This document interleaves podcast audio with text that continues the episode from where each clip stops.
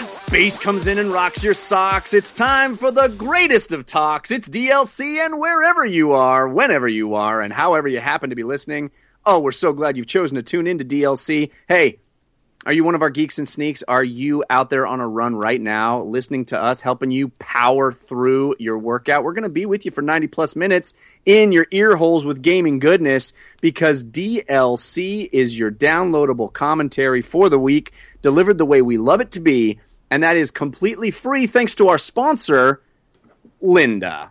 Oh, Lynda!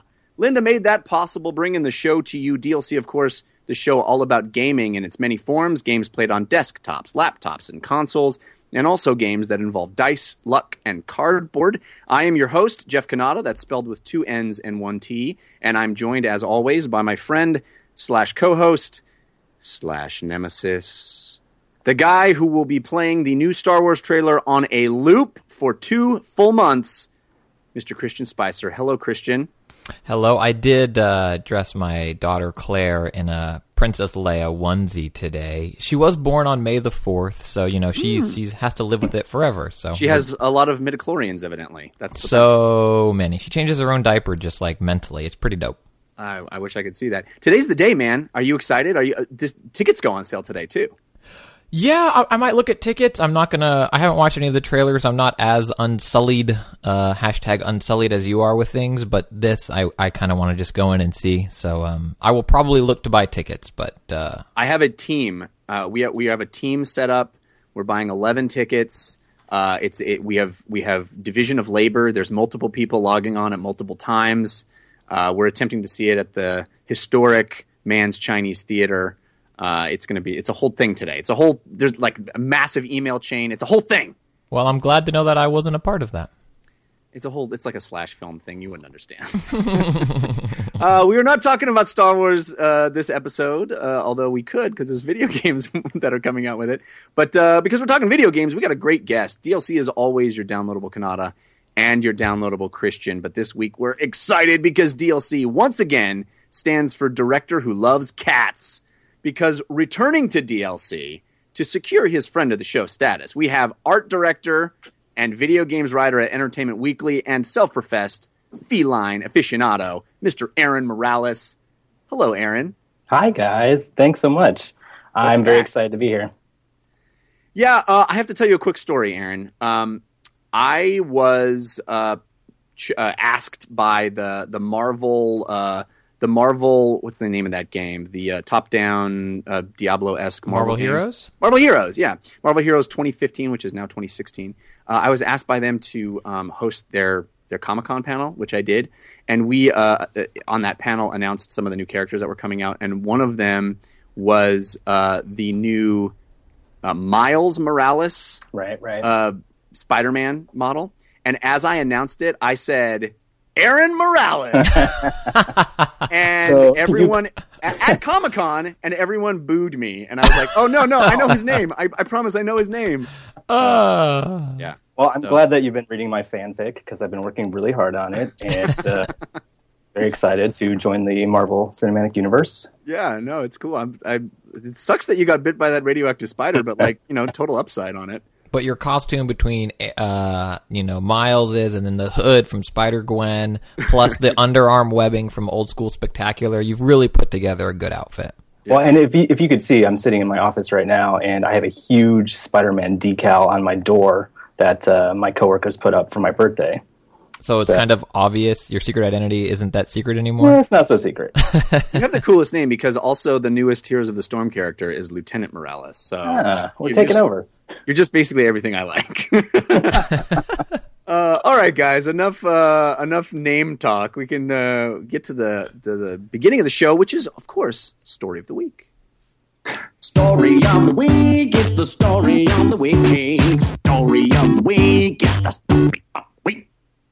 Story of the week is the part of the show where we make our case for the most important stories that happened in the world of games this week. As a listener, you can always submit stories for our consideration by using our hashtag on Twitter, that's DLCSOTW, or by visiting our subreddit at 5by5 dot, uh, excuse me, 5by5 DLC.reddit.com. Uh, we also have been getting a lot of great stuff to our Gmail, which is dlcfeedback at gmail.com. Lots of cool feedback there. Um, let's uh, let's jump right in. Aaron, you have first pick of stories. So, what would you consider to be your story of the week? Uh, yeah, there's some there's some good stuff to to choose from. Uh, I'm going to go for the most immediate one, which is the uh, PS4 price cut that Yeah. uh, just happened. I guess it was last week. And so, you know, Sony finally announced that they're officially dropping the price to 349, which puts it in uh, direct price parity with the Xbox One, and you know, just a little bit more than the Wii U bundles. And it's very interesting because you know we've been going into this holiday season, and Sony doesn't have a ton of exclusives for PS4 this uh, holiday. Um, but this is, I think, a really good way to compete with that uh, with the Halos and the Tomb Raiders. So, what do you guys think?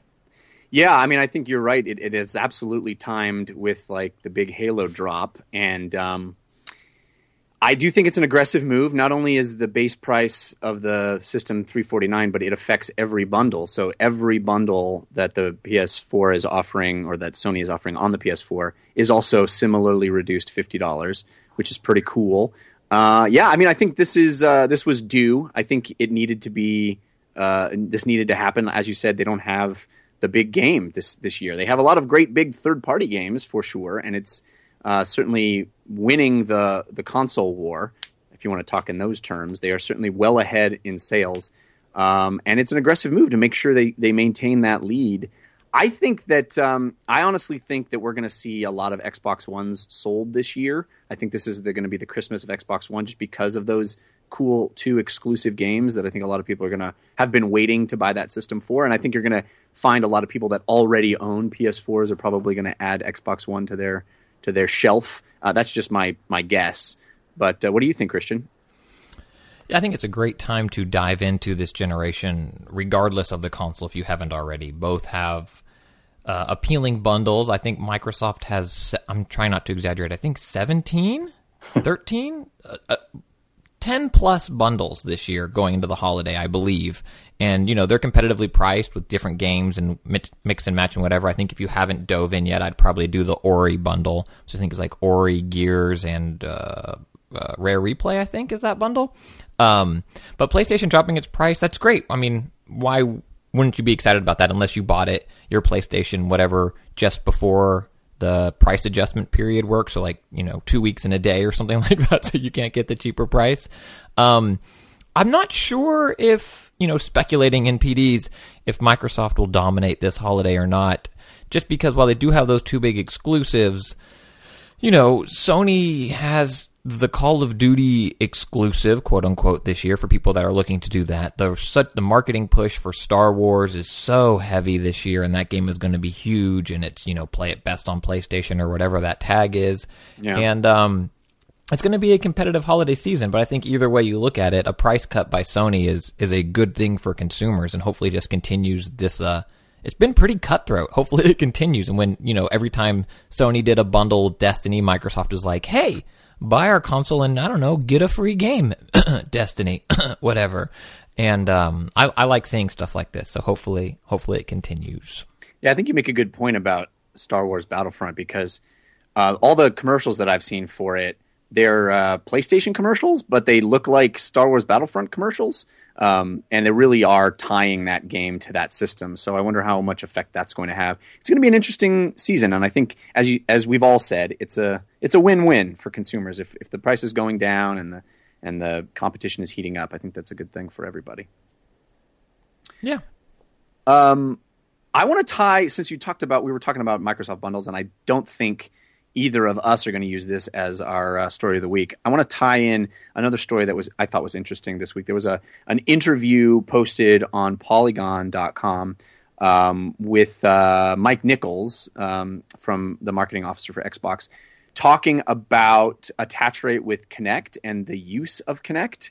Uh, you know, talking about Xbox bundles. Very few of the bundles at this point uh, actually include a Kinect, and they're about to roll out this big new um, i uh, this OS. I almost said iOS because I'm used to saying this big new OS uh, update for for the uh, front end of the Xbox, which is going to very much de-emphasize the Kinect. No longer will there be gesture controls, which side note, thank God, because I'm sick of just moving my hand and then having a little hand appear on my screen.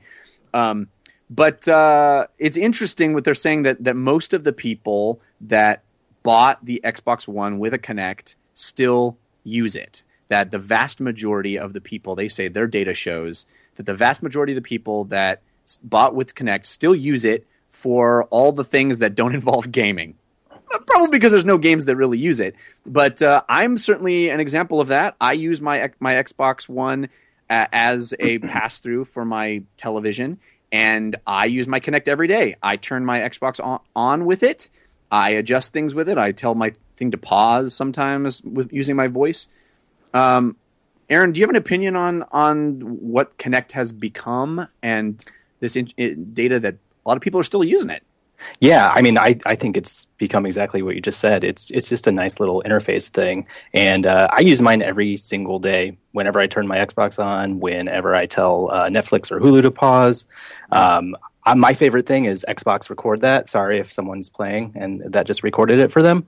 Um, but I mean, I love that thing. Like anything you're playing, you know, you do something awesome, and you just say Xbox record that, and then you've got your clip right there. And I think that's a really cool use of it. Um, I'm really excited for the gesture controls to go away because every time I pick up a glass, like it will just show a hand, and Yeah. no matter what. And I, I didn't even know you could do that until that happened. So. Um, Yeah, I- why I- would anybody want to do that? and exactly. And if you do any Twitch streaming too, then that's your camera and your Yeah. microphone. So I think that's it. Still has some utility. For sure. And and I would say also that it's interesting to me that the whole bonus to when they announced the Kinect bundled with Xbox One out of the box was that they knew they were everybody was going to have that. And then as soon as they took it out, they created the situation that they've had before, which is what this interview is talking directly to, which is this idea that as we update the OS on the Xbox, we now have to think about people that don't have Kinect. And it's like, well, the whole point was that you weren't going to have to think about that. I guess it's good because it reduced the overall price of the system and gave people options. But I'm I, you and I are both examples of people that still use it. Christian, your Xbox One doesn't have a Kinect, is that right? It does. I it's in a separate room. I don't use it at all. You Voice keep the Kinect in a separate room. Well, yeah. I mean, I, I moved my Xbox into my office, and I didn't bother bringing the, trudging the Kinect over there. I just have the like, Kinect camera pointed at like old dolls in the corner. Do you want to watch watching. something, Microsoft? Watch this. Yeah. Uh, um, I, I don't know. I see the utility in it. I know that I don't have generic newscaster voice, and you know my voice is a little nasally or whatever. But I'm not sure what the reason. Like, um, again, apologies if this triggers anything for anyone. When I say "Hey Siri," that works just fine for me. But Kinect voice controls never really worked that well. I don't know if that was sitting too far away from my TV, um, or the, you know the Kinect itself, and I just didn't find it useful. So when I moved the Xbox, I had no reason to move over the Kinect. I, I think voice controls are the best thing that it does, but I also think it's a shame that they didn't take the time to integrate a microphone into the controller, maybe the way um, Fire TV has that. I think the new Apple TV has that as well, because that kind of stuff could be used for everybody. You know, both you and Aaron said the gesture controls were the things you didn't like, so I think it's easy to get rid of that and keep the the convenient stuff. But um, I guess it wasn't in the in the cards. Yeah, I, I definitely use it to if the phone rings, I'll use it to mute the television or pause the television uh, without having to search for a remote. That's awesome. But I definitely have to get stern with it sometimes, uh, especially to turn to turn on. Let me Oh, hear it. I- huh? Let me hear Jeff Stern Jeff. I can't because it'll happen. It'll it's, I'm too close. It'll happen in my room. Um, but uh, you know, if I have to repeat myself a few times, it's like, okay, we're, we're getting serious. Xbox, come on. Um, but I never have to do that with Alexa. Alexa's very nice, although she's listening to me right now too. Ah. She's judging you. She is judging you so hard right now. Um, interesting in the in the chat room, uh, uh, passion of the nerd said um, that the uh, what we were talking about as far as splintering the market is the reason that Morpheus isn't going to go well as well. Um, although it's not called Morpheus anymore, that's going to be interesting to see too. Anytime the market is splintered like that, you never know who what your install base is. So Uh, Aaron, can I ask you? We talked about this a little bit uh, on Twitter back and forth. But I'm curious to get your take because the Kinect's not the bulkiest thing, but and I think we'll talk more about a, a race wheel setup that you have later. And I, you don't have to confirm one way or another. I don't know what uh, you know NDAs are for things, but I imagine you have drums and maybe some guitars and some other things sitting around your place, and maybe a briefcase that houses a controller, and Uh-huh, then a Kinect and then a PlayStation camera. Like, what is your personal? You live in New York. Like, Yes. do you love all of this? I mean, is your TV wall mounted? Where's your Kinect? Where's your like? What's what's your struggle? How do you deal? it's it's not it's not too bad. And I actually did get rid of my drums uh, just because they were the hardest, bulkiest thing to store. Um, and I did not have any guitars. Uh, I got rid of all those too until very recently. Um, so now I'm still trying to figure that out. But fortunately, in my, my place, I have kind of an outside storage area um, where I can put some stuff. A trash keep it- can? Is it a big trash can? it's a dumpster. It's a dumpster. It's out the back. I quote unquote outside storage area. So I have a hallway where I can store some of that bulkier stuff because I'm not allowed to have that just sitting out in my, my in my apartment. My my partner would not go for that. So uh, it does have to be stored. Um, and yeah, it is. It, it the, the steering wheel in particular is absurdly large. Um, so, But Kinect that- Kinect isn't that like? no, it connects fine. Like I have the PlayStation camera sitting there too, and they're just sitting right by my sound bar, and that they just kind of blend in as like you know black electronics. So uh, Yeah. that's yeah, it, it's more the definitely like the the more like the the wheels and the the the guitars that are a little bit harder to uh, make a case for because they just you know they just don't look classy. No, they do not. they do not. And there's only so much closet in the world.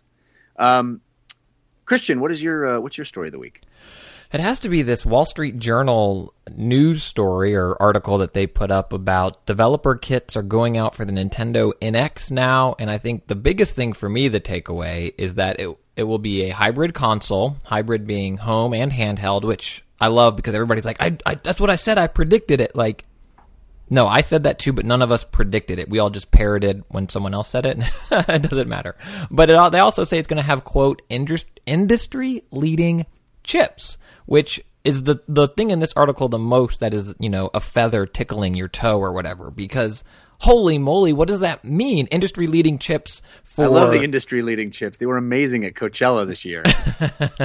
they were, they actually are pretty good I saw them at the Troubadour um, with Oh Wonder but it doesn't matter People uh, don't people don't realize that DLC actually stands for industry leading Chips. Uh,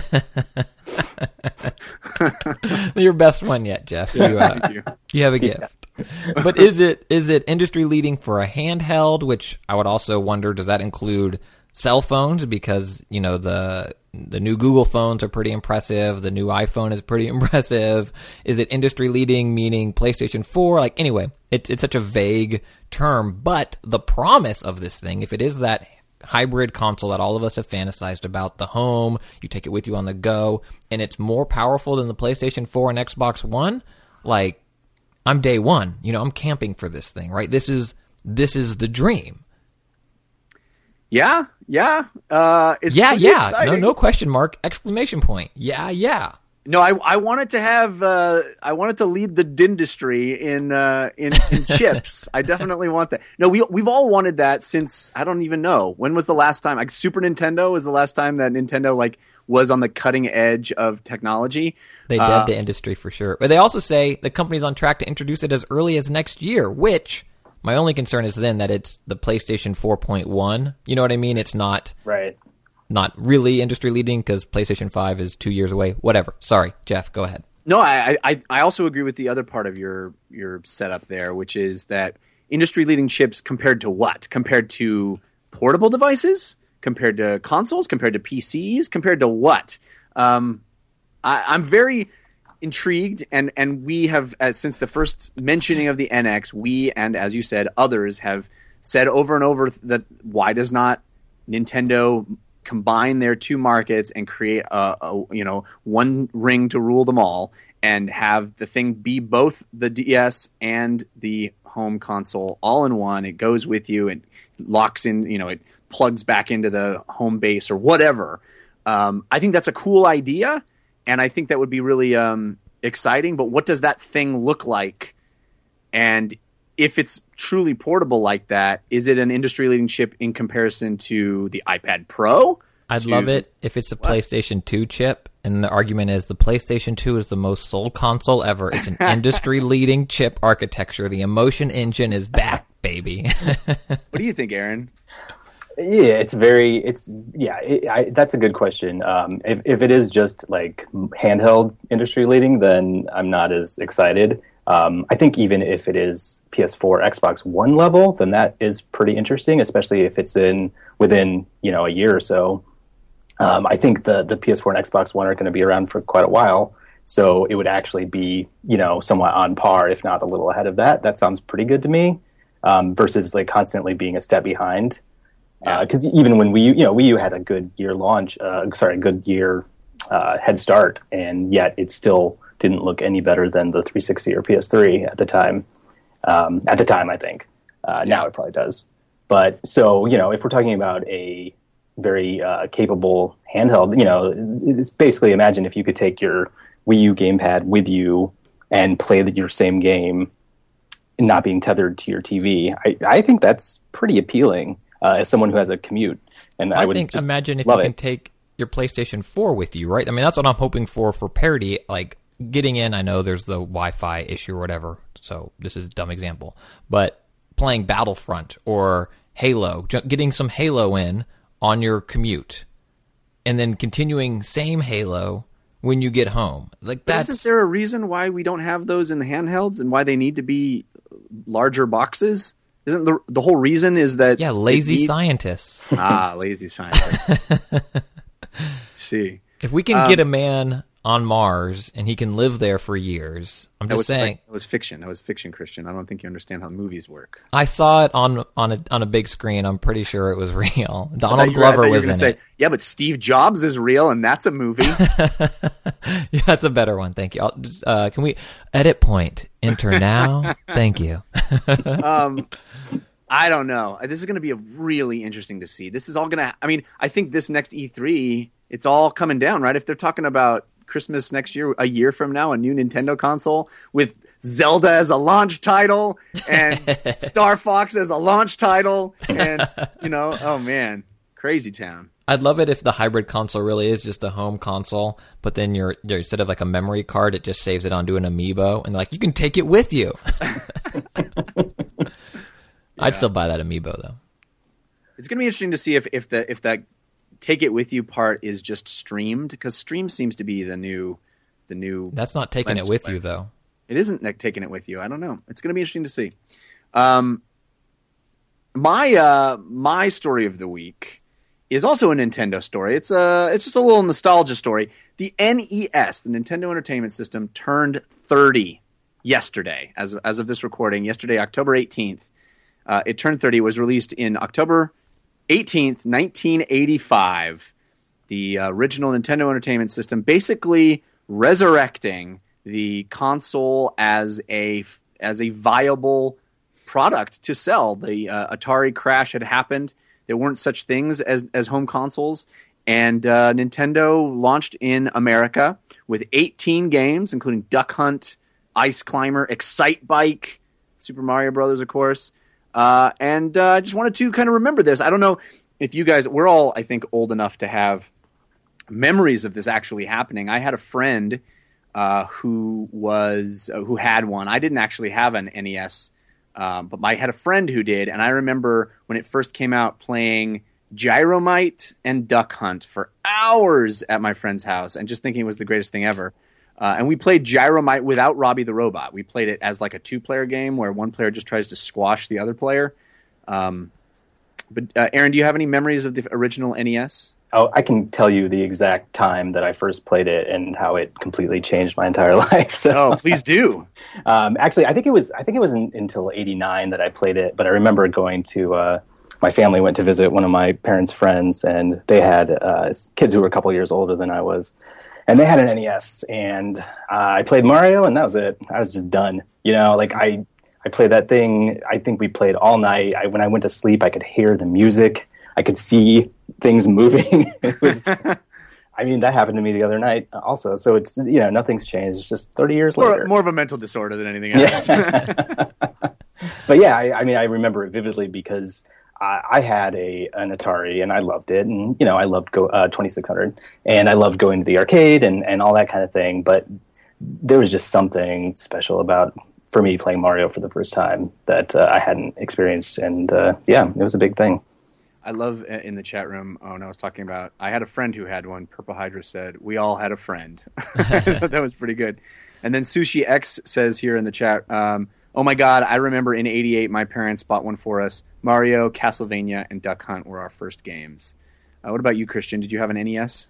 Yeah, so two quick stories. One, this is a more of just the times, and I know Toys R Us they also often locked the games up, and you'd pull the tag and you'd go wherever. But um, my friend, I was with him at the time. We were we, we were shopping. His name was Neil, and we were at Toys R Us and whatever, and got like He Man toys or whatever it is. And then he, I don't think he was stealing. I don't. I mean, we were young, but I don't know. He put an, they had the Nintendos out, and he put one on the bottom of the shopping cart. And they just walked out with it. So, and you don't think he was stealing? well, they went. They gave it back. I don't know if it's in, Oh. you know intentional. I think we were like however old we were, five or whatever it is. Um, and he like picked it up, put it on while the, his mom was looking at something else. And then we walked outside, and his mom's in. She's like, "What's this?" And and Neil was like, "It's a Nintendo." just like all excited, and we had to give it back. Um, when we got ours, um, I remember how old I was. I know it wasn't launch day or whatever, but my dad and my dad's the best. You know, great relationship. Love the guy. He's he's sweet, but he's was a ship captain, so he was gone for months at a time on an oil tanker and whatever, and would come back and then be home for months at a time. So we would often play the game with him where uh, he'd be home and our mom would be out, and we'd be like, "Hey, mom said it's cool if we have ice cream for lunch. like you're not normally here, so you don't know what what to do." and so I think he also was playing that game, and he came home and was like, "We had a ColecoVision before we had a Nintendo," and he came home and was like, "Guys, look what I got! I got you a new game," and he pulled out Donkey Kong, and we were like, "Yeah, oh, Dad." We don't have a Nintendo. This is for Nintendo. We can't play. And we were like, idiot, dad. And, he, and you know, he like relished in that moment for a little bit. And he was like, "Oh, you mean it doesn't work on that?" And he already had it set up under the TV. And I mean, it was it was like poop explosions going on in that house. Like all of our insides just came outside. We were so excited. It was well done. Great dad moment. And it would have been a viral YouTube video. Thanks for not filming it, Dad. Oh, why didn't he spend seven hundred dollars on a VHS camcorder? That's then hanging by like huge C clamps from the ceiling to support it.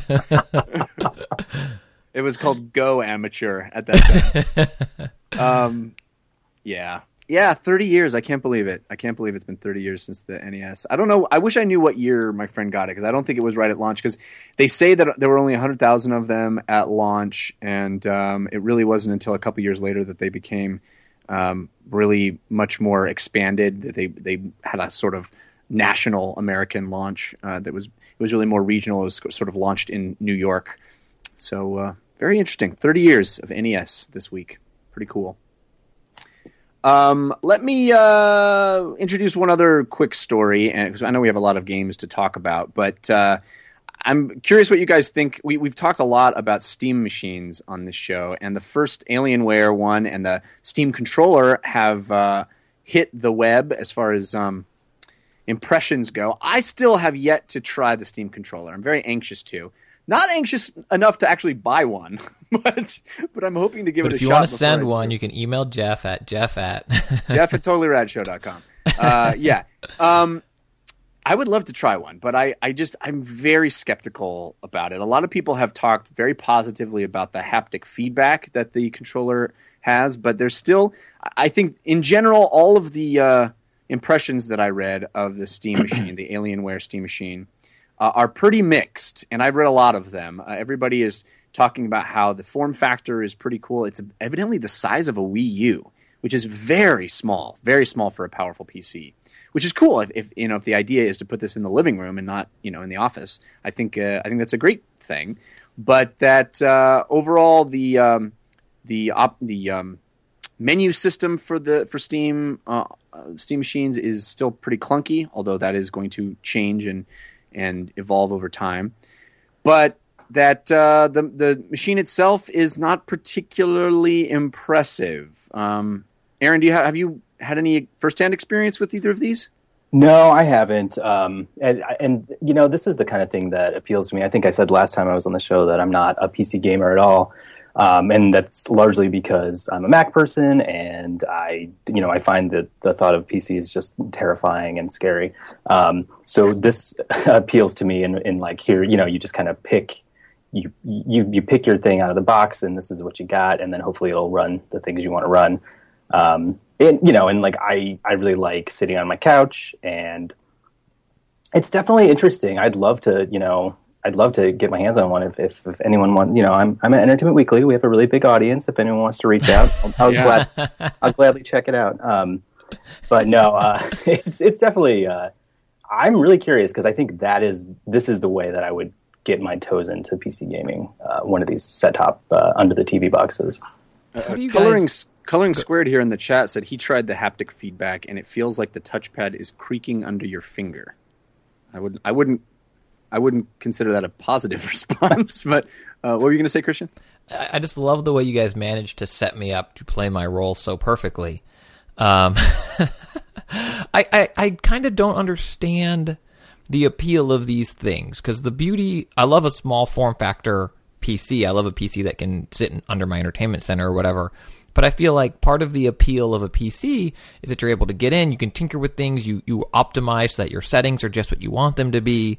Uh, you know, part of the joy of that community is you're tinkering with everything, turning on anti-aliasing, turning off whatever, and you know, shadow detail high, and tinkering with these things. And then you get the Steam machine or this Alienware. They also had one that's not tied to Steam OS comes out, and I feel like you're in you're in uncharted waters in a way that you don't know what you can run necessarily because you're, you're limited to something and you can't upgrade it. So you have kind of a great indie game machine, maybe, but you're hoping that you can run Arkham Knight. That's a bad example. You're hoping you can run uh, Metal Gear as optimized as it is on PS4, but oftentimes PC ports aren't optimized as well. So you're, I don't know, it just feels like you have the headache of trying to figure out the settings to best run a game on your, um, you know, mini PC without the joy, quote unquote, of realizing that you need to upgrade your graphics card or tinker with this and that. And if you want to sit on your couch and play games, what's wrong with the Xbox One or PS4 or Wii U? Are you really got through all of those amazing games that you need more games to play. I don't quite understand like the Steam Link, the streaming thing, which unfortunately doesn't work with Mac still.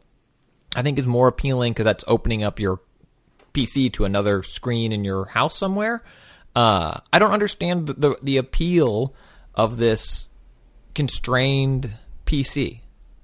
Yeah, no, I'm I'm right there with you. I feel like it's it's a solution searching for a problem in a lot of ways. I mean, I think the argument is there are a bunch of great PC only games that may, maybe you want to play on your big screen in your living room. Somebody, one of the reviewers I read uh, talked about playing Pillars of Eternity, for example, uh, on the big screen. He said it was a pretty cool experience. So you know, that's a that's a thing, I guess. But uh, from all accounts, it sounds like the the uh, support is sort of catch as catch can. There there aren't the five thousand games uh, at launch that they claimed there would be that support this Steam OS because it's basically Linux. Uh, the Steam OS is running on Linux, um, so there's a lot of games that are on Steam that don't work on Steam OS. And you know, uh, um, at least one of the people that I read, uh, I think it was the Kotaku article, said that this uh, there's Alienware puts out a basically a Windows PC that's in the similar form factor. So if you want this cool small thing, and you could still run Windows and not have to worry about compatibility issues with the Steam OS, and that you know big window mode, that's what it's called, right? Big screen mode. What is it called? Big picture. Big picture mode. Thank you. Um, that big picture mode works just as well, if not better, than this new this new OS they're they're touting. So, you know, it's going to change. It's going to evolve. It's going to continue. But uh, for now, it's it really sounds like these. For as long as we all said we wanted them, boy, they continue to just kind of underwhelm. I think. Yeah. Anyway. Yeah. Um, talking about something that does not underwhelm, let me tell you a little bit about our sponsor, Lynda. Lynda is a great place to go if you want to learn something. Uh, L- Lynda is a, an incredible platform, truly. Uh, they have, uh, and it's a repository. They have over 3,000 on demand video courses with topics in business, technology, creative skills. So many things that you can learn software programs, web design, photography, game design. If you're interested in getting into game design, they have all kinds of cool programs from 3D modeling with specific software to HTML5 game development to lighting, just materials and lighting in Unity. Any really, there is so much there. And these are professional classes made by experts in the field who know how to make videos. This isn't just a YouTube uh, esque kind of Wild West where any old person is throwing up garbage that uh, you know you don't even know if it's accurate. These are all up to date. You know you have you, they're talking about the most current version of the software. And the coolest part is you can search all of these these courses. They're all transcribed, so you can do a text search, and then that will shoot you right to the exact minute and second in the video for the information that you want. So you don't have to sit through minutes and minutes of uh, stuff you don't need. You don't have to scrub through the video looking for that morsel to get the answer that you want. It's very, very cool. And the best part is we're going to let you try it for 10 days completely free. You get your run of the site. There's nothing off limits to you. 10 days completely free. All you got to do is go to lynda.com slash DLC. That's L-Y-N-D-A dot com slash DLC and try it out. We're going to give you 10 days to make sure that this is something that you want to pay for before you pay for it.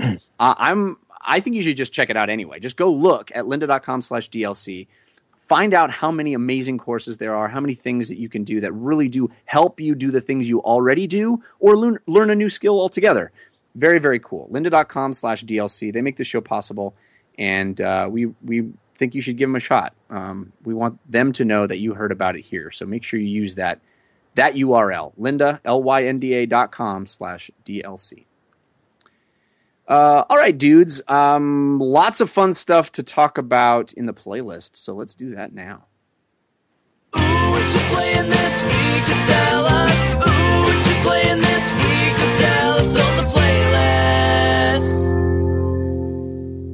Aaron, you and I have been playing Halo 5. Let's Indeed. start there. Um, here's the thing Microsoft, I'm sure, told you the same thing they told me, which is uh, it's, we can't give a review, Right. we can give a preview. So, Of the in- first three chapters and, Yes. and chapter eight, oddly. I don't know how they came up with that. Yeah, I don't know how they came up with that either. I haven't played chapter 8, but I did play the first three chapters twice. But on a scale of one to ten, how would you preview this game? I think my preview is going to earn a 10 because I'm good at previewing. um, Aaron, what is what are you, what's your take on Halo 5? Uh, yeah, so I played the first three chapters as well um, uh, several times because I was uh, doing some Twitch streams, and I have to s- like, okay. I'm really, really enjoying it. Um, I, I'm, you know, I'm a longtime Halo fan. It totally reinvigorated my love of consoles back in 2001 when the Xbox came out, and uh, it was, I think, you know, it got me into multiplayer, LAN parties, all that kind of stuff. Uh, but you know, so this is the single player only, and and honestly, that's my bread and butter of Halo. I love their campaigns. I think they do awesome stuff with the AI.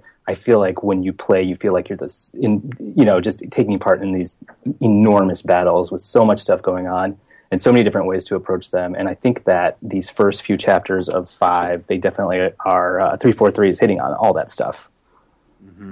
Yeah, I completely agree. Um, I, boy, I'm going to echo a lot of the stuff that you said. I love Halo. I was thinking about it, and I never really thought about it in these terms. But other than Diablo, I think that Halo might be the only series that I've consistently played on multiple difficulty settings.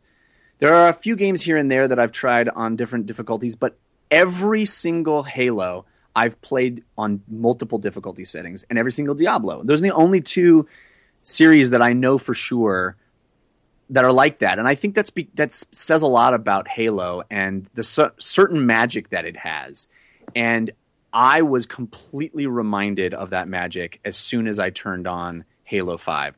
Uh, hopefully, hopefully people saw my Twitch stream as well, uh, twitch.tv slash Cannata Jeff. Um, it, first of all, this game screams new gen, right? It's it is so pretty. Ah, new gen. yeah, exactly. Uh, reclaimer. Yeah. Um, it, it's so so pretty, and it starts with this massively awesome cutscene that uh, is in a lot of the commercials. And kudos to them for using like the first cutscene from the game for their commercials. Uh, i- but the cu- cutscene is really well done. I heard it's in engine, which is pretty spectacular, wow. and, and I believe it because the game looks that good. And then you start playing it, and the frame rate is silk, silky smooth. And I'm reminded how big a deal that is with shooters. It feels so smooth and fluid. And whatever it is about Halo, and I granted I have sort of been off first person shooters for a while. I played a bunch of Destiny, and Destiny is very fun. I'm not saying it isn't, but there's some special sauce in Halo, and I think that a lot of what it is is they don't give you ammo. That they let they force you to improvise on the battlefield by forcing you to constantly change up your weapons. And I think that goes a long way into feeling what is special about Halo, which is all the different weapon types and sort of that that like maestro of the battlefield where all these cool enemies are acting smart and you are in taking part in this large battle that doesn't seem to be made just for you but seems to be made seems to be existing there anyway and you're just a part of it and you're running around and maybe you're jumping into a warthog and maybe you're picking up a big weapon maybe you're picking up a little weapon all that stuff it, it feels more like this really cool creative improvisation of what I'm going to do next instead of well I got my perfect loadout and I started the game exactly how I wanted to be and I progressed down the corridor and I shot the things. And and I think that 343 at least in these first 3 missions really nailed it. It feels modern and new and fresh and I was having a blast with it. I think the thing you guys both said, and you, you know, you said it explicitly a little bit at the end, but you guys are really tipping your cap to 343. I think some people were concerned after Halo 4 um, that maybe they weren't the best people to carry the torch for Halo. They did a lot right, but it felt like they were just doing Halo, and then the new things they tried to do were a little bit of misses. But I feel like most of the praise you've been heaping on Halo 5 during this preview is, you know, all the things you love about Halo and how Halo makes you feel and how this game made you feel that Halo, which I think is some of the highest praise you can give a game, you know, that's still under a relatively new steward, right? I mean, if Yeah. it makes you feel ha- all the Halos and it's not Bungie, I think people are going to be pretty dang excited. Yeah, well, well, they do a really cool thing too, and I, I wonder if this landed on you in the same way, Aaron, as it did did for me. Is, and I guess this is a slight spoiler, but again, it's only the first three missions, and, and anybody that's seen the box art or knows the idea behind this game understands that that it's really uh, about Spartan Locke and Master Chief, right? And you play as both characters, and they do a really smart thing, which is the first mission you play as Spartan Locke, and it's really cool. It's you know you're in this squad of four, and it's all built around four player co op potentially. Although I haven't played like that yet, but um, but you're you know you're Spartan Locke and you're doing cool Spartan Locke stuff. And then the second mission you play as Master Chief, and for me, they're both Spartans, but they do something really cool when you lock when you drop into uh, Master Chief. It felt different. It felt like, oh yeah, he's the special one. Master Chief. It, this feels familiar and yet looks better than it's ever been. And seeing that battle rifle there in the HUD and like how his visor is different and his um, waypoint marker is different and like all that stuff. But it, it's different, but reminiscent of the old games in this cool nostalgia way that I was like, oh yeah, now I'm the guy. I thought that was a really cool moment. Yeah, it's it, it's interesting too because you know when you're playing it, they don't play any differently. Kind of the same way in uh, Halo Two, Arbiter didn't really control differently. Right. Um, uh, but there is something about it, and, and I can't figure out what it is either because I, I feel like you know Chief does not have the most distinctive personality. right. You know, it's like he doesn't have any personality. yeah, it's guy in green. You know, he cares about like Cortana, and I guess that's about it. Um, but there was something to it, and I don't know if just just because we've been playing it for so long and you know have such strong attachment to it, but I, I definitely felt the same way because yeah, when you get to the cheat, there's just I don't know. It's just like oh, and the other guy, that's cool, that's cool. But oh no, yeah, here we go. Now we're now we're really playing. I want to see Chief's Tinder profile where it's like likes, Cortana, dislikes, flood the library. and it's like three pictures of him with just like big halos in the background, and then one of them says like "This could be us, but you playing," and uh, you know, put a ring on it. He's real classy, real up with the Yeah. memes. He's good. And there's like a picture with him with no shirt on in the mirror, but he still has the helmet. Oh, right, of course. And the and the caption is like uh, something totally not about his body. It's uh, No, yeah, it's like body evolved. um, I will say this, but the the only the only I guess slightly negative thing, I, I was really loving it. And yes, there were a bunch of people on my stream who are like, "Sure looks like Halo," and I was like, "That's not a bad thing. Halo is awesome." Uh, the only thing I will say is there's a whole lot of story going on at the beginning of this game, and I have no idea what, what's happening. I mean, none. Do you do, do you feel a little bewildered, or am, am I just like not up on my Halo lore? Oh no, I, I'm totally on board with you. Um, I'm like, did I play Halos one through four? Did I, Am I missing something? Like there was something that that I, I won't spoil, but there, the the state of Halsey, which Yeah. I, I saw that and I was like, yeah, I don't remember that at all. When did that happen? Yeah, exactly. What's what's a Halsey? Like, I, I yeah, I, I and, you know, it's been a while. I, I did play through parts of Halo Four when uh, the Chief Collection came out last year, but you know, I it's never really been the most narratively satisfying to me um, thing. I think it's a fun kind of you know popcorn movie kind of thing. Yeah. Um, I- I'm not. I'm not reading the novel companions or listening to the uh, podcast to try to, you know, get. And and, I, and I, I get that people are totally into that, and I think that's really cool. Um, but for me, it just doesn't like, you know, it's like Covenant bad, Flood badder. Yeah. Well, Shoot. Covenant kind of not bad now. I don't know. Yeah. Forerunner's also bad. Forerunner. I shoot. Basically, I'm shooting a lot of things. I don't know. Um, but yeah, there's like in the first three missions, or in the second mission, there's this like almost dream sequence moment where you can tell there was suppo- there's something that has a lot of weight to it that happens, and somebody says a word that is I think supposed to have a lot of resonance for me, and I was like, I don't know what that is. She's like, she says this word, and they're like, oh no, and I was like, oh, I don't, I don't know what you're talking about, but whatever, you know, it's fine. It's still fun, and that's the point. Is like, it is so fun, and uh, I'm really excited to to play through the rest and uh, tell you guys what I feel about that. Hopefully, hopefully it holds up over the course of the entire campaign. Yeah, I was going to say real quick. Um, I really like the the squad mechanic of having your three people with you at all times. Mm-hmm. Uh, unlike you know, you know, because and that's been since the beginning. Like with the in Halo One, you know, you're driving up on the Marines, and then they're screaming and dying in terror. but uh, Right. your your squad mates now, the uh, uh, Fire Team Osiris and uh, Blue Team, they're they're pretty capable, you know, Yeah. and they can now revive you if you get downed, which I think is really helpful when you're playing by yourself. Yeah, Um, I've been playing on heroic, and you know I get down quite a bit, and it's nice when uh, Frederick or Linda can come save me. Oh, Linda. yeah, I've been saying that a lot. Um, yes, I agree. And there's a lot of really cool new, just pure mechanics in the game. Like there's this cool like boosty thing you can do that I've found to be really fun. I didn't find it out until like halfway through my stream, but once I did, I I really dug doing that. And the best thing is this cool new uh, melee attack where you can, if you're running forward and try a melee attack, you like pop out into third person for a second and do a, a smash. People are saying it's it's Destiny esque. It's kind of like the super moves in Destiny, but it's really cool. And in the first mission, you're in this like icy, snowy area, and there are these cool stalactites that cover up different areas, and you can like bust through them, and it's it is so satisfying. The way it feels is so satisfying. Yeah, that and the ground pound too. If you can uh, Yeah, get a height advantage and then pound into like a, a pool of grunts, it's it's quite nice.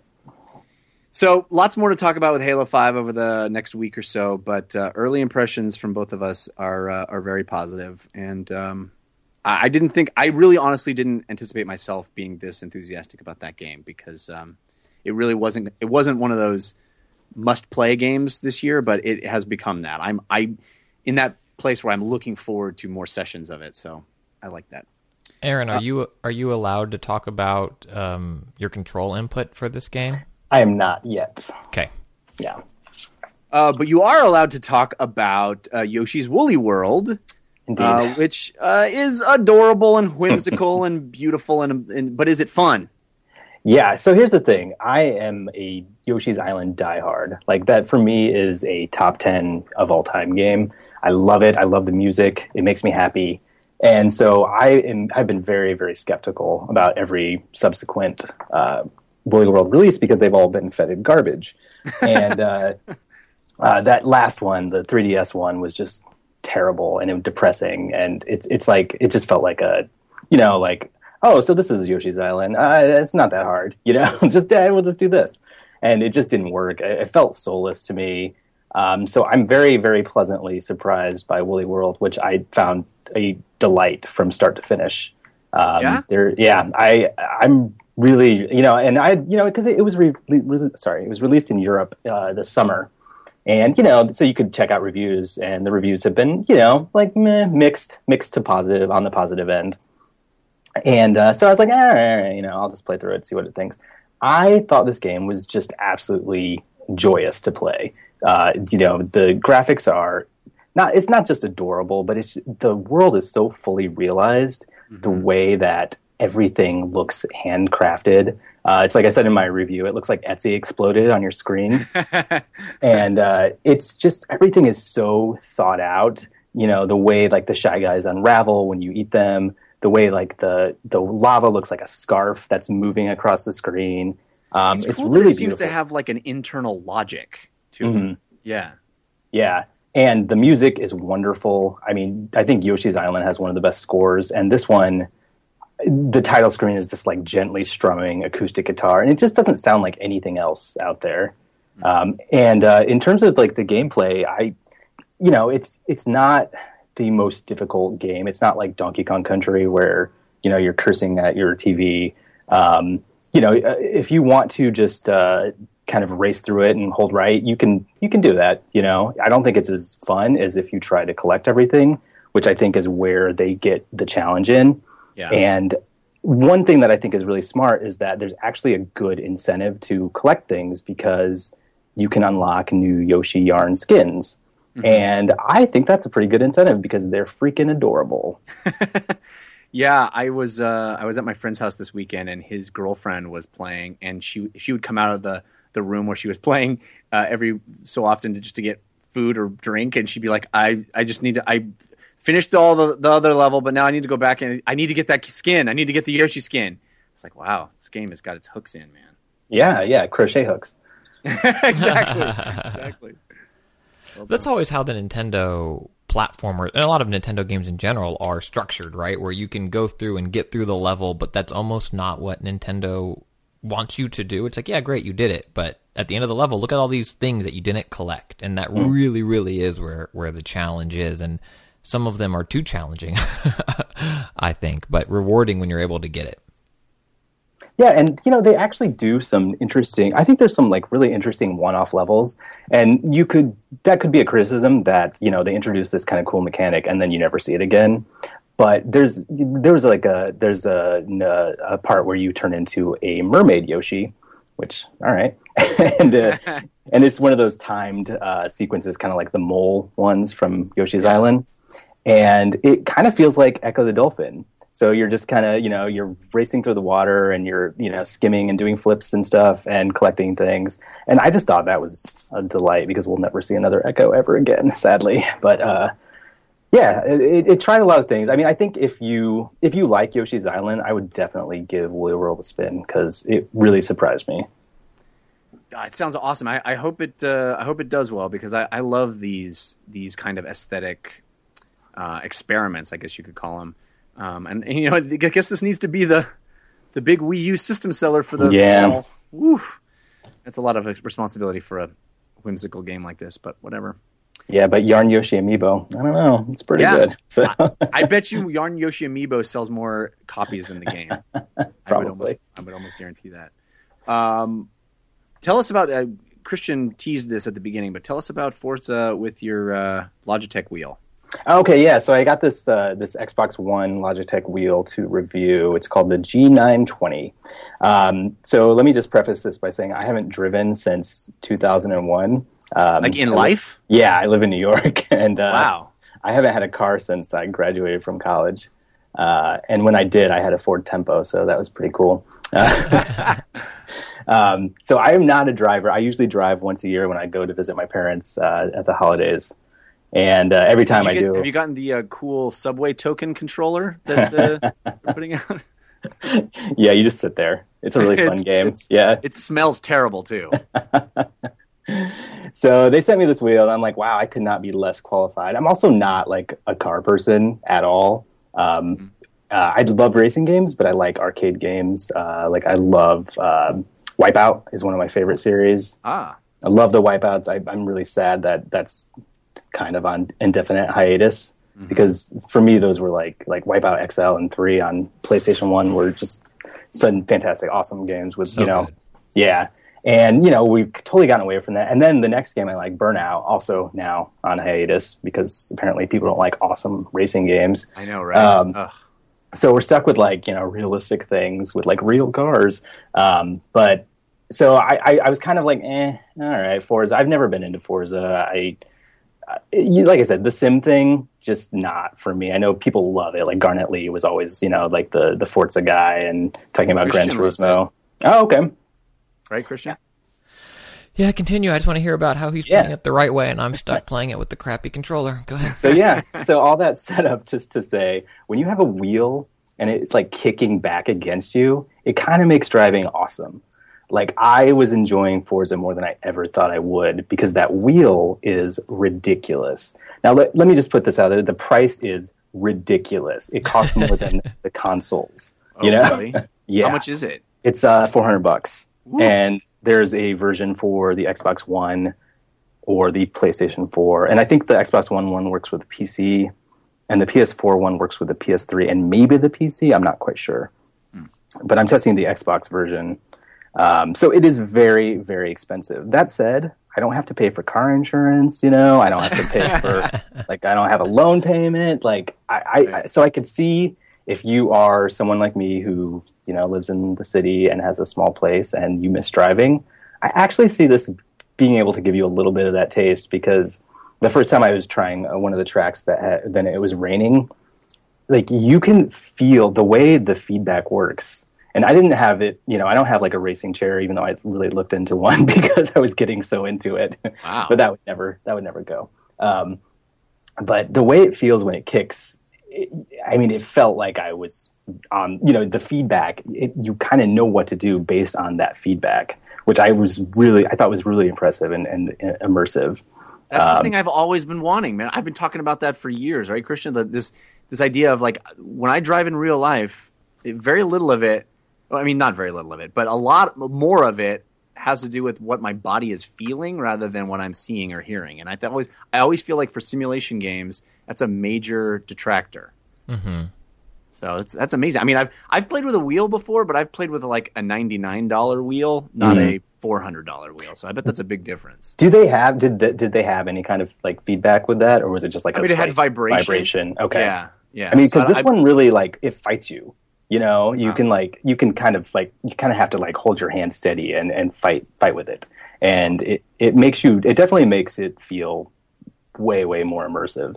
So like like I said, you know, I for what it's worth, you know, I didn't pay for this; they sent it to me, and um, it you know, if you are hardcore into it, I think it'd be definitely worth checking out. Um, because it's it's nice too. You know, it smells like leather. It's got that like new car smell. Like That's amazing. I felt like getting like an air freshener and just like holding it over me. You know, Sounds like you miss driving a lot. a little bit once in a while. so again, I, uh, that's called the Logitech G920. That's right. My old Logitech wheel, I mean, it would fight too. Like I would be trying to move it into our new place, and my wife would be trying to throw it away, and it, was, it I really felt it kick. It was uh, what an experience. That is the way to play the. I mean, if you if you have the space and you're serious about um, these sim games, you know, Gran Turismo or Forza or whatever, it, it makes the experience so much better. And four hundred dollars. It seems. It, well, don't get me wrong. It is expensive, but if you put in, you know, we we have people in the chat saying they spent, you know, thousands of hours playing Destiny or you know the amount of hours you you play playing Dota or something like that and the investment that Jeff made on a comfy desk chair to sit in front of the computer for longer. If this is a It- platform, that's an investment in my health. eh, not really. Let's honest. spine. Okay, okay, great. So you won't end up like your dad at five hundred dollar nosebleed seats. uh, you can. Let me put it this way: if you were thinking about getting this wheel or any wheel like it, and you need someone to come up with a justification for you, send me an email or tweet at me, and I will put together that the, the pitch doc for you. What I want is somebody to make the combination wheel slash rock band drum set slash uh, VR headsets. Like, just let me have one thing that I just stick in a place, and it looks extremely ugly, but at least it's just one thing. you know, I'll be, I'll be happy. Yeah, it's the combo that really kills everything. and they don't stack nicely, you know? No. Well, that's the problem. If the combos stack together, imagine the score multiplier you'd get at the end. Ah, that would be so great. um, awesome, awesome, very cool. Christian, on your uh, what's on your playlist there? So, two things I want to talk about. Both will be relatively quick. Minecraft Story Mode, episode one, is out now from Tell- Telltale Games. I know, Jeff, you played through it. I was part of the world's largest Let's Play ever at Arclight Hollywood at the Dome, which, um, brr, an Can they say that? I don't know if they can say that because, like, isn't Twitch plays Dark Souls or whatever? Isn't that lar- technically larger? I'm using their words. I don't. uh, This was more right. of a, a CF than Twitch plays though, because the game, the engine wasn't modified, right? So it's it's the game, and you get to the choices X, Y, whatever, whatever, you know, to select your things, and it was just like everybody in the theater yell out what you want. yeah, And then the that person- worked well. yeah, the person playing the game just picked whatever they were going to pick. Let's be honest. Uh, but we we played through the entire first episode. It's about two hours, which I feel is shorter than the other tell tell tale. Man, I have a hard time saying that uh, alliteration. The, there are other games. Um, I think if you're a fan of the series of the IP, this is something that you will like and, and, and really enjoy. I it was really fun sitting in the theater. There were a bunch of kids there with their parents, and it was really cool when you know like creepers or enemies appeared on screen, and the kids would be like, "Mom, that's the you know that's the creeper," and That's like the thing I've been telling you about to blink stairs for the last three years. It really was, and I heard like some parents going like, "Oh, that's," and they're like, "Yeah," and it was it was really cool. So I think if your kid is really into Minecraft, this is a game that you guys could sit down and play together. And if it's not a whole theater yelling the answer, you know, you could sit there with them and be like, "What do we do, Sue?" or whatever. That dumb rhyme. what do we do, Jen? And then they they pick, and it, I think it could be really fun. Make a new plan, Stan. no need to be coy, Roy. Watch your back, Jack. Anyway, um, how much time do we have left on the show? Let's just keep this pun train rolling. Uh, the, game itself, I, I don't think is as good as some of the other games that they've made, but part of that might be that I'm not connected to the IP the way I was with some other other games. But I also think if you play enough of these games, you start to see how similar they all are, and I, I really want them to take a break from how they do these games. And I think they tried in Jurassic Park, and that game kind of flopped for them, so they go back to it. Uh, what I'm saying is, The Walking Dead, it worked really well where you're this group and you're there's infighting within the group and you're trying to survive and you have someone that's a hothead and someone that just wants to hide in a corner and you're trying to navigate this dangerous world with this group that all has their own opinions as how they should survive in this dangerous world. And so you get these gray area decisions between a group and I think it worked really well in that IP. And Minecraft story mode, not spoiling the story, it feels a little weird to me when you're this group of like fun loving kids. Yes, there's a problem in the world, but I'm growing tired of seeing infighting within your group. It's like, oh, here's the hothead character that's going to always want to rush out into danger, and we're going to kick someone out of the group. Of course, we're going to kick someone out of the group because it's a telltale game, and we always kick someone out of the group. This person's going to wait outside, but oh, we probably want them later. And it's this thing where there are other ways to do cool narrative storytelling, and I wish that they would take a risk because it feels very familiar in terms of the the formula for how these things work. My other big problem for these games now that I, I don't know if it can be fixed. I would think so, but they don't sound like real conversations. In that the conversations, the characters talk slowly, and then when they're done talking, there's a pause before the other person speaks. What do you think, Jeff? So you're saying that the entire game is is is uh, recorded over Skype? Maybe, That's a great, and it's this thing where people don't talk like that. You know, they're jumping in on each other, or conversation starts, and there's overflow. And I think maybe the games are structured this way so that you can listen to the choices because that's the whole game. And if you miss something, you're like, oh no!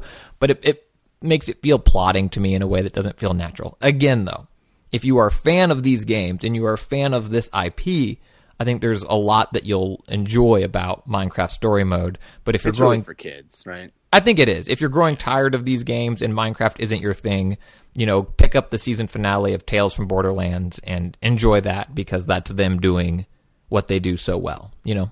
Yeah. Um, you've also been playing more of the Uncharted collection, right? Yes. So real quick on Uncharted Collection, there's all these things about how you know Aladdin is the bad guy in that movie if you break it down, or Marty is the bad guy in Back to the Future. Um, Nathan Drake, after replaying these three games, is a huge jerk. like, he, not not in that it's a murder simulator. He's a horrible human being that just gets by on his good looks and charm. So, spoilers for the beginning of all three of these games. Uncharted One. You're there with uh, Alana, Elena, whatever. And then pirates start showing up, and she's like, Why don't we call the cops? And he's like, Well, we could if we had a permit to be here, but we don't. So we'll get arrested because we're stealing artifacts from Panama. Like, you're filming a TV show and you didn't take the time to get your permits right? Come on, Drake. And then he kills all these pirates because he didn't do his job right and get a permit. And then he immediately strands her and leaves her behind. Jerk. Uncharted 2. Uncharted 2 uh was Uncharted 2. Uncharted 2 opens with Nathan meeting his old friend and his old girlfriend on the beach and they invite him to come along on this awesome adventure and Nathan's like this sounds great I'm so excited to do this cut to 2 seconds later he's already sleeping with his friend's current girlfriend he thinks at the time and scheming for a way to backstab his friend and make off with the treasure like, granted, his friend ends up screwing him over worse later, but at the time, Nathan didn't know that. Nathan's like, this sounds like a great adventure. So good to see you, Bill. Let's screw over Bill. He'll never know. Jerk. Uncharted 3 opens with Jerk Kid as a little kid, and what is he trying to do? He's trying to rip off Sully and steal this artifact from a museum for who knows why. And Sully's like, hey kid, be careful. You're going to get in with the wrong crowd. These guys are dangerous. Dude, no one is more dangerous than an 11 year old that somehow ended up in a South American country stealing crap from other white tourists and then stealing national treasures because they want them. Jerk. He's a jerk. Can't wait for that Halo, uh, that Uncharted uh, 4, though, right? Me, I don't get me wrong. Uh, Uncharted games are some of my favorite games of all time. Replaying them was a joy. The aiming tweaks they made for Uncharted Three make that game, with its I think somewhat questionable enemy encounters, far more playable. I really, really love the games, but that character, he's. I'm, I'm hoping at Thief's End, it's like Sully's just like Nathan, you're a jerk, Enough- and then he kills him. Yeah, So, that's the uh, end of the day. but you recommend the uh, Uncharted Nathan Jerk collection? It's really good with some jerk chicken too. It's uh, a delicious, delicious meal. Awesome. Um, I we haven't done this in a while, but I want to read a story of glory, tale of fail. We get the people send in the stories of glories and tales of fails to our email address dlcfeedback at gmail.com. I love this one, and I wanted to make some time to read it. Uh, this was sent in from L. Uh, Ellie L. I guess. Uh, she writes, "Hi guys, I loved playing Final Fantasy, and number ten was one of my favorites on the PlayStation 2." It was a wonderful game, but I found some of the boss battles to be really hard, despite training my party and leveling them up with new abilities. One fight in particular made me very frustrated. Spoilers about who the bad guy is for Final Fantasy X, but it was the fight against Seymour on a cliff top. No matter how well I prepared, he was able to decimate my entire party with a combination of zombie spells and full party attacks. So I went to my friend, who was also into Final Fantasy, and asked for his advice. This was nice, as I also had a little crush on him, and I gave and it gave me an excuse to talk to him about something we had in common. He told me he'd managed to get through the fight without any trouble at all. I couldn't believe it, but he advised me that if I went into the battle with all of my Aeon's overdrives running, woo, excuse me, had a, a, a monster just jumped out of my throat. Pardon me, guys. Uh, if I went into the battle with all of my Aeon's overdrives ready, then I'd kill Seymour easily. So I went back and tried this strategy. It definitely helped, and I was able to do some serious damage. But in the time, but uh, in the time I lost between one Aeon dying and the next being summoned, Seymour still kept killing me with a full party attack. Ultimately frustrated, I invited him over to my place so he could coach me through the battle. He came over one evening, and after meeting my parents and eating some of my mom's cupcakes, we went upstairs and loaded the game. We watched the cutscene. The battle started. I followed the same strategy that I did before, but this time it actually worked. One by one, I summoned my Aeons and my and hit Seymour with their overdrives. And for some reason, Seymour did not wipe my party before I could summon the next one. By the time I'd summoned Yojimbo, Seymour was history, and all of my party members were still alive. I couldn't believe it had been so easy. My friend turned to me and said, Did you just use this battle as an excuse to get me over here? I was mortified. I promised him that wasn't the case and that the battle had really been frustrating me this whole time. He said he believed me, but I suspected he secretly didn't, and I felt really embarrassed. Anyway, now it's 11 years later, and we're happily married and reliving this game with the HD remaster. Thanks, guys. Keep up the great work. We love your show. I think that she doth protest too much. They're married now. This is the greatest tale of uh, the story of glory ever, right? She she couched it as a tale of fail that she uh, was mortified. I say it led to happy nuptials. I think that's a, that's that's beautiful. And she definitely was did it on purpose, though. Oh yeah, classic Final Fantasy move. you, you read about it all the time. Oh yeah. Also, smooth move on that dude for being like. I mean, he, just like the Nintendo discussion, we all had a friend who had Nintendo. We also all had a friend who could beat Zelda in one life and could get Yeah. through Final. Oh, that's easy. You just got to load. I'll come over and do it for you.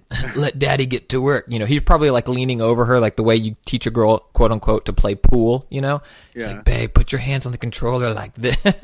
I love how he came over and then he like got free dinner and met the parents out of it too, and had some cupcakes. Like usually, if you, you come over to play a game, you you're, you're there for like 20 minutes. You see the thing, and the person's like, "All right, I got I got the rest. I got it. I got it. You can go now." no, no, you got like the full uh, royal treatment. That's pretty good. She was definitely marriage material. I'll just say that. for sure. Uh, all right, guys, uh, let's carve out a little bit of tabletop time.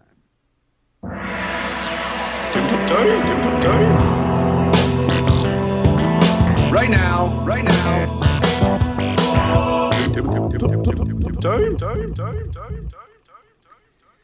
Guys, I uh, I had one of the greatest days of tabletop gaming of my life this week.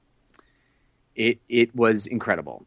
So, frequent listeners of the show know uh, I've talked at length about Risk Legacy, which is a version of Risk that w- came out a couple of years ago, a few years ago, um, and changed up the formula to create a sense of persistence. So it's really a game that's meant to be played with the same group of people over multiple sessions. So you have uh, you you play a full game of Risk, and then based on certain conditions, you're able to directly change the game. You write with ink pen on the board in certain for certain things. You tear up cards. You open mystery packages that Are one add. of the are one of the instructions then go buy another copy of the game. You just ruined this one.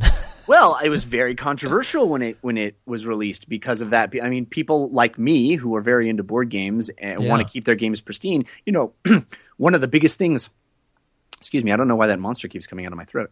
Uh, one of the biggest things that you can buy on uh, for your board games is like protective sleeves for your cards and stuff. People are really into that stuff, like making sure stuff doesn't get bent or torn, and to actually have the game instruct you to rip things up and destroy parts of the board and stick stickers on things that are permanent and draw with ink on other stuff. It was it was very controversial. Um, well, now one of my favorite co-op games ever, Pandemic, which is a game we've talked about on the show as well. There's a new Pandemic Legacy from the same designer, Rob Daviau, uh, teamed up with Matt Leacock, the original designer of Pandemic, and brought this legacy concept to Pandemic. Now, Risk, I'm sure everybody knows, Risk is a very cutthroat adversarial game where you are, uh, you know, you're trying to take over the world and you have armies and you're fighting each other, and it is just dog eat dog. You are screwing over the other members that are playing with you. And the legacy version is you know amps up that stakes even more because if you win, you get to change the game. You get to add new rules. You get to make decisions. You get to name stuff. You get to name continents and cities and draw with ink and you know write. You can you know taunt your enemies. But with pandemic, everybody's working for the same goal, which is save the world. You're all on the same team. It's a cooperative game. So the legacy concept here, I was very excited about because it re- removed all of that sort of uh, ugliness, I guess you could say, all of that the backbiting, and, and it made us all joint want to want to affect the game in positive ways and, and work together, which made for a very fun day. So, Pandemic Legacy just came out. My friends and I got together and played. It was three of us. We got together and played seven games in a row. We started at 10 a.m. and we ended at about 10 p.m. So we had 12 hours playing the same board game all in one day. And I have to say, that's like the best way to experience this game because the thing that Pandemic Legacy does that I've never seen a board game do in this way or as well at all in any way is it tells a story. This is an incredibly amazing evolution of this idea. It starts as the pandemic that we all know and love, which is you're traveling all around the country, you're trying to stop the spread of disease, you're trying to squ- come up with cures for these diseases. And what it layers on, it, it starts to layer things on top of that original game very quickly. And the layers are brilliant and they tell a story. And there are like twists and there are giant revelations and you're opening these boxes that come with the game that add new pieces to the board.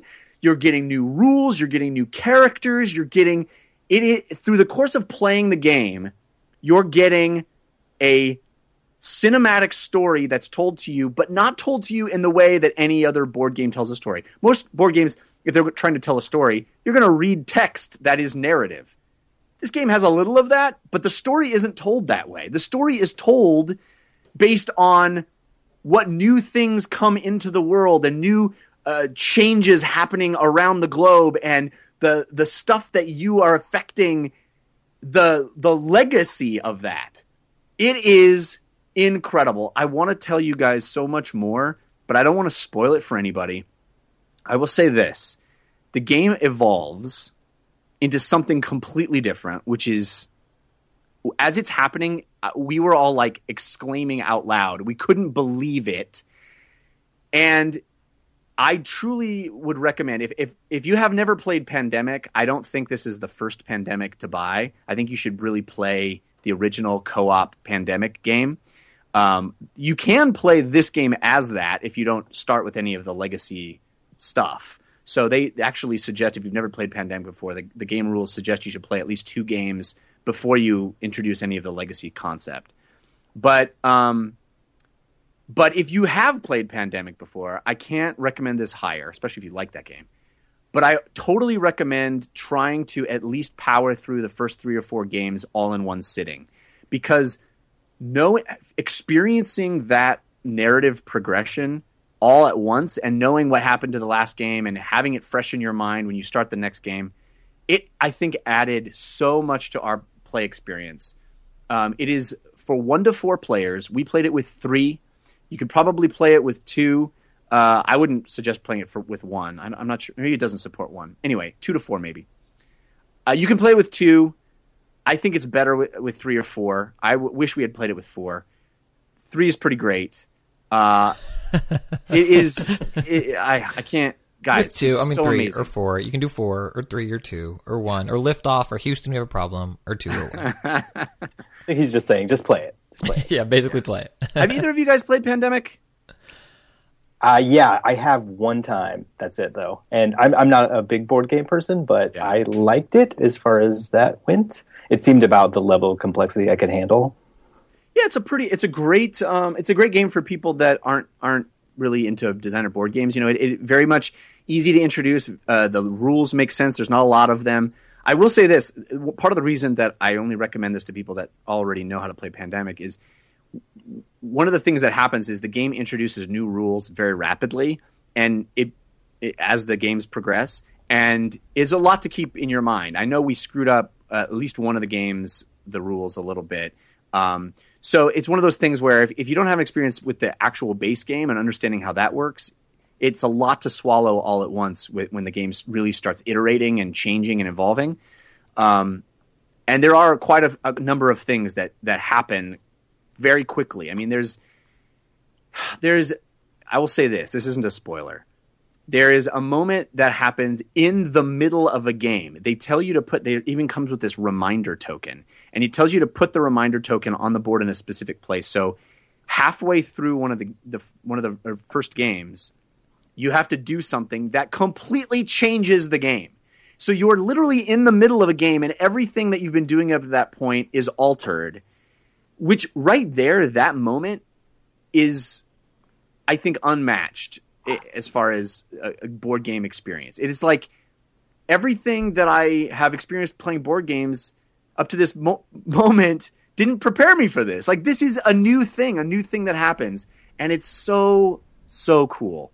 Uh, and where the game goes, and I, I mean, we can't wait to get back and play through um, the rest of the. Uh, it's it's separated into months, right? So you start the first games in January, the last games in December uh, for the for the uh, on the board, and each game you play moves forward one month. And if you if you fail, if you don't save the world, uh, you have to replay that month. And we went six games without losing, and then lost two in a row. So the last two games we we played, we lost both of them. So we had to replay uh, June, but now we're on July. So even though we lost again, we still progressed to July. Uh, and we can't, I can't wait to play the second half of the game. Um, people that listen to this show know that uh, Rob Daviau, the the uh, designer, is a friend of the show, has been on um, more than once uh, with us talking about these games. Uh, I'm I would love to talk to him again now that I've experienced this. But um, I was tweeting back and forth with him as we were playing, and he was very much talking about the game in terms of act structure. Like he said, when we finished game four, he was like, "That is the end of Act One," and uh, it very much feels that way, and it's it's incredible. It's incredible, you guys. Uh, I can't recommend it higher. I, I feel like right now someone listening to you talk about this game is yelling at you about the same way when they get to play Halo 5 about that, whatever that thing you're like, this is supposed to have weight. The way you're like, this changed the game. Someone's like, yeah, Jeff, that's what happened in Halo. You just didn't know the story. It changed the game. Where it seems like this game is amazing if you're one know and invested in the old game in terms of its rule structure, and then two if you're able to really hunker down and play it. Where I feel like I think that's one of the biggest hurdles. I know we have an, an email. Know if we'll get to it today, but you know, like get how to teach people rules of new games and stuff like that. And I think sometimes the biggest hurdle for these designer board games is you need to pay attention and even not for pandemic legacy, right? Just for pandemic, where so many of the American or table trash or whatever you know slurs thrown at these other traditional board games that kids grew up playing they're kind of like uh, checking Twitter, where you can kind of you ch- oh, my turn. Oh, landed on uh, boardwalk. Oopsie doopsie, and then you're talking to your friend and eating dip the rest of the night. And a lot of these designer games, you can't you can't do that. Well, I've been I've been told that uh, I was misusing the term Ameritrash, which is supposed is supposed to be a term of endearment uh, on games that are have sort of trashy themes and and are are selling more of the theme than they are the mechanics. Uh, and that Monopoly technically isn't Ameritrash. That a Ameritrash game is like a, a like a crazy battle game, but it, the mechanics are just kind of you know just there, and it's all about the theme. So, uh, but yes, I think you're right. The, I think your analogy would be as if the analogy would be if Halo, in the middle of a mission, all of a sudden now you don't shoot guns. you know, I mean, it's not quite that big, but it's it is it really changes the fundamental mechanics of the game in, in a in a big way. I mean, I may be overstating it, but it, it changes the goal. It changes the the way you play. It's uh, it's pretty significant. So yeah, sounds great. yeah, it's really really fun. I will talk more, although it's hard to talk about these games because it's a board game that has spoilers. Like you can spoil the experience of this game. Um, some of the people in the in the chat are asking. Um, let me see where it is. Uh, if you can still play it after you've uh, after you've played through the entire. Um, uh, Jicky Jack said, "Can you continue to play after you complete the game?" So minimum number of plays is 12 that's if you win every match or win every round um, maximum would be 24 you're probably going to play somewhere between 12 and 24 games. I would argue that most people don't play any of the board games they own between 12 and 24 times so i wouldn't worry about that too much and the experience itself is extremely rewarding. Risk legacy was designed so that by the end of it you have this altered version of risk that's specific to you and your group and you can still play risk as you normally would but it's now it has the battle scars of you know of this campaign that you went through this is different. Pandemic Le- legacy has a beginning middle and end and after it's over reportedly again we haven't gotten to the end but reportedly when you get to the end uh, it's done which is why they're selling it in two versions. They're selling a blue version and a red version. The versions are identical in the box but they colored the boxes differently so you can have two so you know which cool. one's which Yeah. Kinda interesting? Um, uh, the other thing that's interesting is it's called pandemic legacy season one Oh, no idea what that means. I have no idea what that means. So, but it does, you know, it does feel more like when we played it seven times in one day. It did feel more like binge watching a television show than anything else. It, it, it felt like we were going through watching a season of a TV show. It was amazing. it's very cool. Um, thank you for indulging me that because, guys, it, it truly amazing day. Twelve hours of gaming. Stop- That's crazy. Stopping, stopping for only a couple of food breaks. Yeah, it was a little nuts. Oh, we, real quick, what were what was the what was the food du jour? Well, it was whatever was nearby. We had uh, we had uh, a wrap. We had wraps Okay. for lunch, Okay, and then uh, I had breakfast for dinner because why not? great, perfect. Got to have breakfast for dinner. Um, yeah, it was a blast. Okay, uh, let's move on. We have uh, a parting gift to leave you with this week, as usual. But uh, let's wrap up this episode. Aaron Morales, thank you so much for spending time with us again. Uh, always awesome to hang out with you and and uh, hear your gaming stories. Uh, where can people keep up with you during the week? You can check out me on Twitter. I'm at Airline M. Uh, you can also check out my games writing at uh, ew.com slash gaming. We have a little page, a little hub on our website for that. And also, I'm going to try to do some more Twitch streaming of uh, Halo 5 this week. And uh, that's also at uh, Airline M. Yeah, awesome. That was the first time I had ever Twitch streamed on Xbox One, and I found it to be actually kind of better than the PS4 experience. Yeah, I haven't done much either, and it worked pretty well, except for that every time someone joined, they would be like, How are you playing this now? Where'd you get Yeah, this? I know. I got the. Well, what happened to me was I started off with a, a, a nice group of people that know me because I, you know, tweeted it out, and then somebody else like posted a link. Some guy, some Twitch guy, like posted a link like, "Hey, this dude's playing Halo Five right now."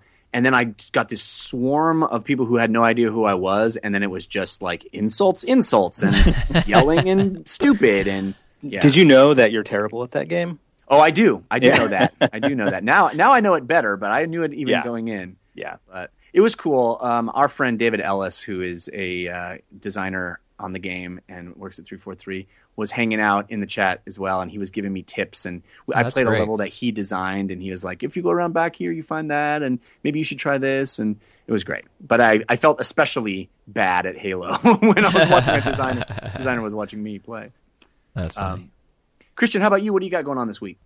Well, I am at Spicer on Twitter, S P I C E R. I also have been uh, diving into the Twitch world casually but regularly. Thursdays at 1.30 Pacific, I, I jump on. It is twitch.tv slash Christian Spicer. I think I'm going to start adding Monday, so when we're doing this live, also at 1.30, I'm going to play more Rise Against the Empire playset for Disney Infinity 3.0, get my Star Wars hype going. Nice. Um, and then I will be at the Scottsdale Laugh Factory November 19th through 22nd doing a whole bunch of shows. I'm out there with Dean Delray.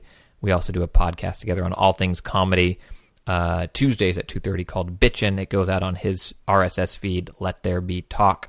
But that's the Scottsdale Laugh Factory. 19th through 22nd is the time for people not in LA, uh, if you're out that way, to come see a show. What about you, Jeff? What's going on? Well, I got my usual slash film cast uh, ramblings about movies, and uh, I'm sure the guys will be talking about the new trailer tonight. Um, we're we're recording an episode on uh, Steve Jobs, which will be fireworks because I already know that Dave hates it and I love it. So uh, you're gonna I want to saw hear his that. tweets. You guys Yeah. had some good tweets back and forth. Yeah. Uh, it'll be an interesting one. And then we have Concerns, is uh, the comedy show I do with Anthony Carboni. We will have new episodes all week as usual.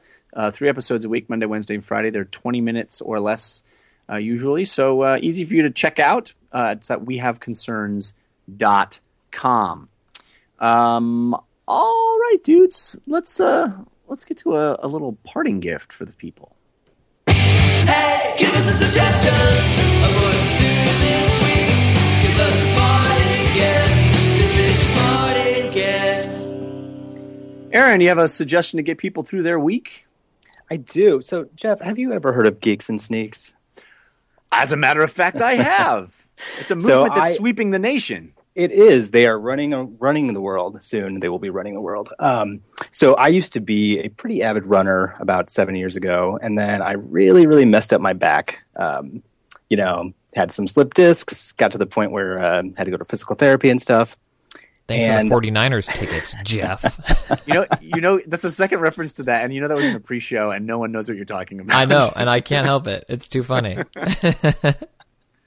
anyway, so I'm in a wheelchair now. No, um, so I uh, have been trying to get back into running, and one of my favorite things to do is listening to this very podcast. So Thanks. I just want to say that it is a really good way to. Uh, I'm doing one of the couch to 5K things because I haven't run a 5K in five years. So um, it's tough and it's getting cold. I don't know why I picked now to start, um, but I uh, you know, awesome. I'm, Yeah, I, if- I if- saw it on your on your Twitter feed. Yeah. you are you're in week four, right? yeah, I just finished week four. That's awesome. How, how are you so it? far so far my back is holding up that's the, I'm, I'm trying to be very conscious of it just because i don't want to have to you know start Yeah. hobbling again and you know I, I was thinking like oh man the last time i ran that was i was like 10 years younger. Like a lot's changed since then. So um, no it's it's good though and it's a good feeling. And i think if uh, it, it starts out pretty easy if you know uh, so if anyone feels like they can't do it you can. It's just it just hurts a lot.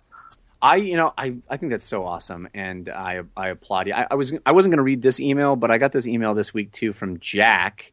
This said, um, I listen to DLC every week, and I remember your YouTube post back in the TRS days about running the LA Marathon, and was inspired to do the same. After a year and a half of training, I just finished my first San Francisco Marathon.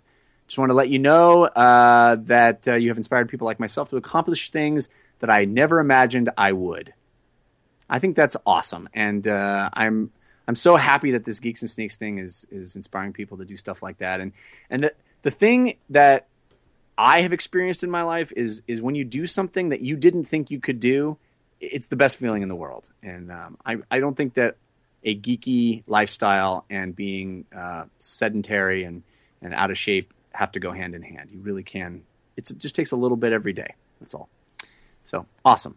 Yeah, Uh, I'll, I'll echo that. I started. I was really good in college. Had knee problems. Slowly getting back into it. Um, and I had four mile loop outside my house that I do three times a week.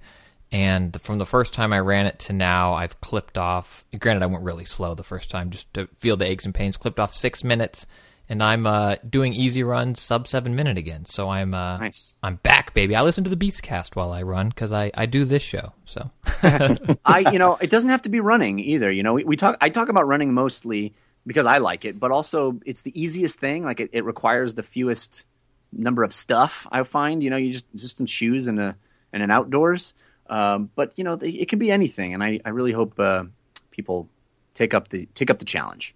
Um, did you have a parting gift other than that, Christian? Or Oh yeah, uh, I mean, I've talked about all the great stuff I love from them, but um, I love Mondo, Mondo tees, Mondo posters. Mondo is into the the vinyl game now. They did a, a Last of Us uh, vinyl. They're doing a Back to the Future vinyl collection that goes live. It's annoying how you have to buy the stuff because it's all limited, and they send out a tweet that's like live now, and then you go and buy it.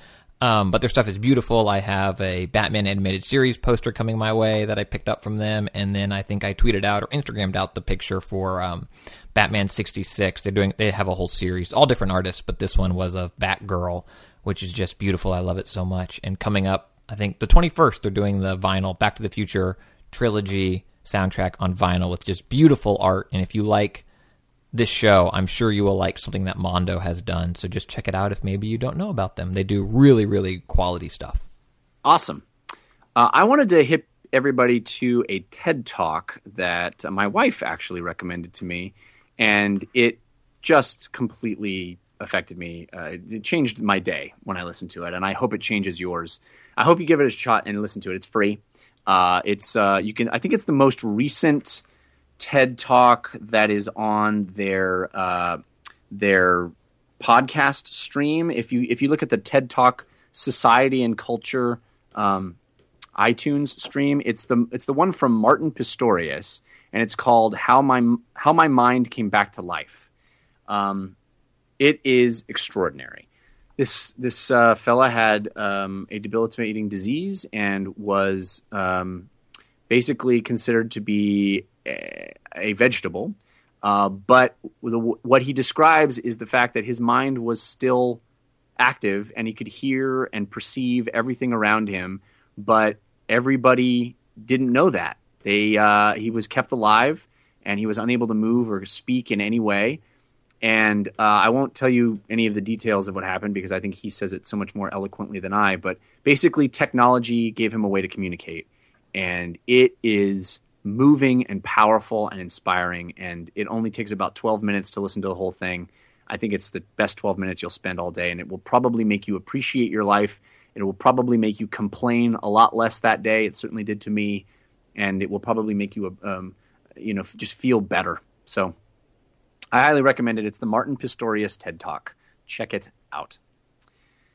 All right, guys, that's going to do it for this episode of DLC. Thank you to Aaron Morales and Christian Spicer. Thank you to Maggie and Dan and Haddie and all the folks at 5by5 for making this possible. Thanks to our chat room. You guys have been great this week. We really appreciate all the stuff.